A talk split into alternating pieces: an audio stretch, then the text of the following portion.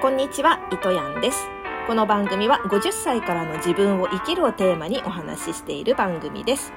今日は夢に執着しない、いつか叶うということをお話ししていきたいと思います。私はあの高校野球が大好きなので、ちょっと高校野球に絡めた話をしたいと思うんですけれども、えーと、お笑い芸人、えーと、漫才師のティモンディってご存知でしょうか。ふたりともあの強豪校の、えー、済美高校出身なんですね。で、あのー両えー、とお二方ともピッチャーだったんですが、いちねんせいの時には甲子園には済美高校自体は出たんですが、えー、とそのお二人まだいちねんせいだったのでスタンドからの応援だったんです。で、にねんさんねんせいになった時は惜しくも準決勝、えー、と準優勝ってことで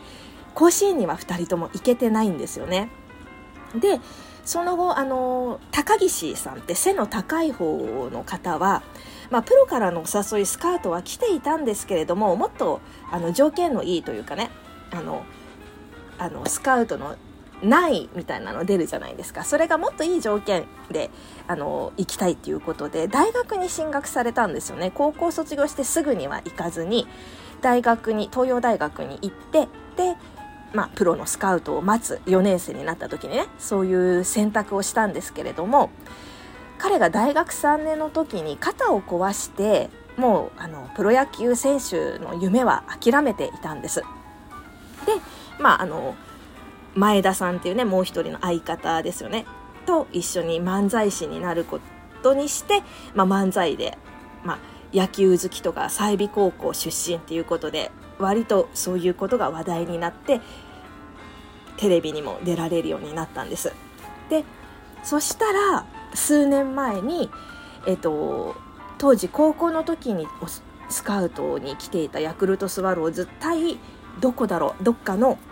プロ野球の試合の始球式を投げるっていうチャンスが巡ってきたんですよね。で、その動画ね YouTube でも見られるので、もうぜひ見てほしいんですけど、もともと前田さんって相方もピッチャーだったんですけど、その時はキャッチャーに回って高岸に投げさせてあげたんですよ、始球式を。でもふたりとももう投げる前から感極まってしまって、もうマウンド上でもう泣いちゃうんですよ、男泣きして。でもこのティモンディの高岸さんのあの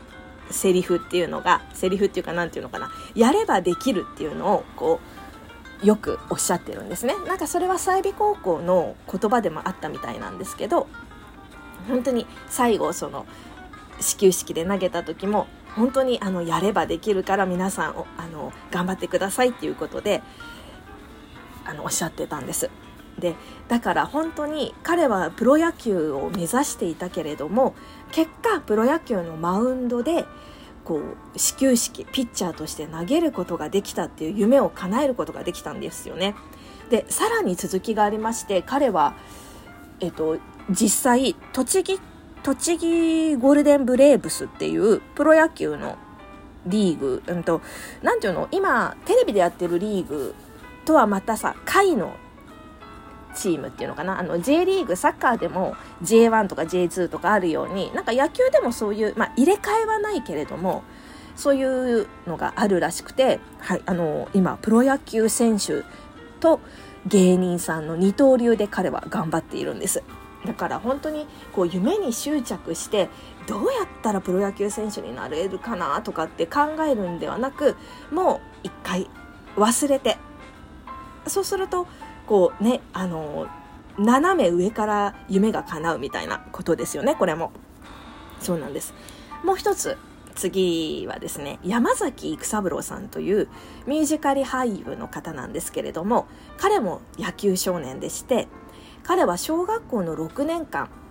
野球をやっていたそうなんですね。で、なんと全国はちいにもなったことがあるくらいすごいあの強いチームにいらしたそうなんですよ。あの東京の高輪の方にのチームだったらしいんですけれども、でそれと同時に何歳か何年生かになってから、この、えーと、あまりこう前に前に出るようなタイプではなかったので、あのお母様が歌を習わせたそうなんですね。でその歌の方でもなんかオーディションを受けたらいい役を得たそうで、でその育三郎青年は野球にしようか歌にしようか迷ったそうなんですね。で監督に相談したところ、両方こううまく両方やろうなんていうほど甘い世界ではないからどちらかにしなさいっていうふうに言われて、監督はねもちろん野球を選んでくれるだろうと思ってたらしいんですが、結果育三郎少年は歌を選んでミュージカル俳優という道をに進むわけなんですよ。そして今年の甲子園球場のあの歌、えっとね、甲子園の歌っていうのがあるんですよね。タタタタタタタタタタタタタタっていう歌がちょっと今タイトルをど忘れしてしまったけれども、それをこう甲子園球場で歌うっていう大役を授かったんですよね。で彼はね数年前にも実はその役をやっているんですけれども、その時はコロナで無無観客試合だったんですよ。でも今年はもうかもう満員の観客がいて、で、えー、オーケストラ吹奏楽も一緒に鳴らしてのこの歌を歌うっていうねことができたんですよ。そう彼の弟自体はなんか甲子園に行ってるらしいんですけれども、彼もねあの一時期は甲子園とかを目指していたらしいので、そう、そうやってあの違う形でも夢は叶うんだっていうことをね山崎育三郎さんも教えてくれたなと思いました。で彼もこう野球に執着していたわけではなくって、本当にもう忘れていたと思うんですよ、そんなこと自体もね。そしたらもう斜め上からこう夢が叶ったっていうことですよね。で私もね実はあの野球に関して夢が叶ったことがありまして、私もあのずっとちっちゃい頃から高校野球が好きだったんで、高校や野球の野球が強い高校に行きたいと思ってたんです。であわよくば甲子園に行きたいと思ってたんですね。で、えーと、私が結果的に通った高校っていうのは、私が中学さんねん生の時にあと一歩で甲子園っていうところで負けてしまって断念したんですよ。断念したというかもう行けなかったんですね。でだからもうそこの学校に絶対に行きたいって思って一生懸命勉強して高校に入ったんです。ですが私があの通ったさんねんかんというのはあまり成績が振るわずに、あの、まあ、何回戦かでさんねんかんともあの負けてしまったんです。でやっぱりねその当時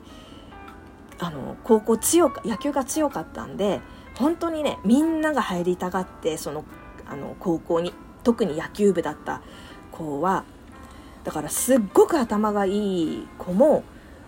あの落としてランクを落としてまでそこの私が通った高校に行きたいっていう感じになったので、一時期は本当にね急にまあもともとちょっと学あのレベルが高い勉強お勉強がちょっとできるぐらいの高校だったんですけれども、本当に私が入った年にはかなりこうぐーんと偏差値が上がってしまうほど大人気の高校になってしまったんですが、残念ながらさんねんかんのうちには行けなくってがっかりしていたんです。そしたらですねさんじゅうねんごに夢が叶うことになるんですが、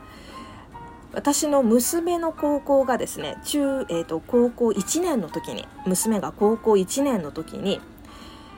勝ち進みまして、どんどんどんどん私はもう、もう高校野球応援するの大好きだから、その娘の高校があれば別に娘は全然関係なく一人で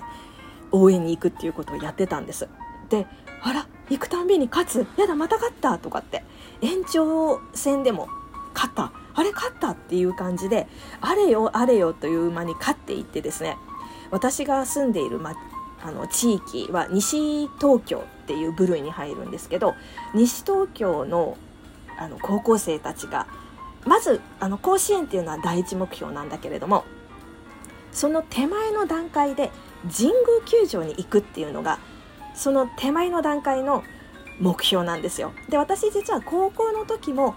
まあ、甲子園は行けなくても神宮には連れてってくれっていう思いでいたんですね。っていうのもやっぱり都立高校なので、私立と違ってやっぱりね、あのどうしても難しいんですよ、都立の子が甲子園に行くっていうことは。なのでもうせめて神宮って思っていたら、娘の高校が勝ち進んで神宮に行くことができて、私は神宮で応援するという夢が叶ったんですよ。もうそれももう全然あの当てにしてなかったというか、そんな夢が叶うルートは考えてもなかったんですよね。で、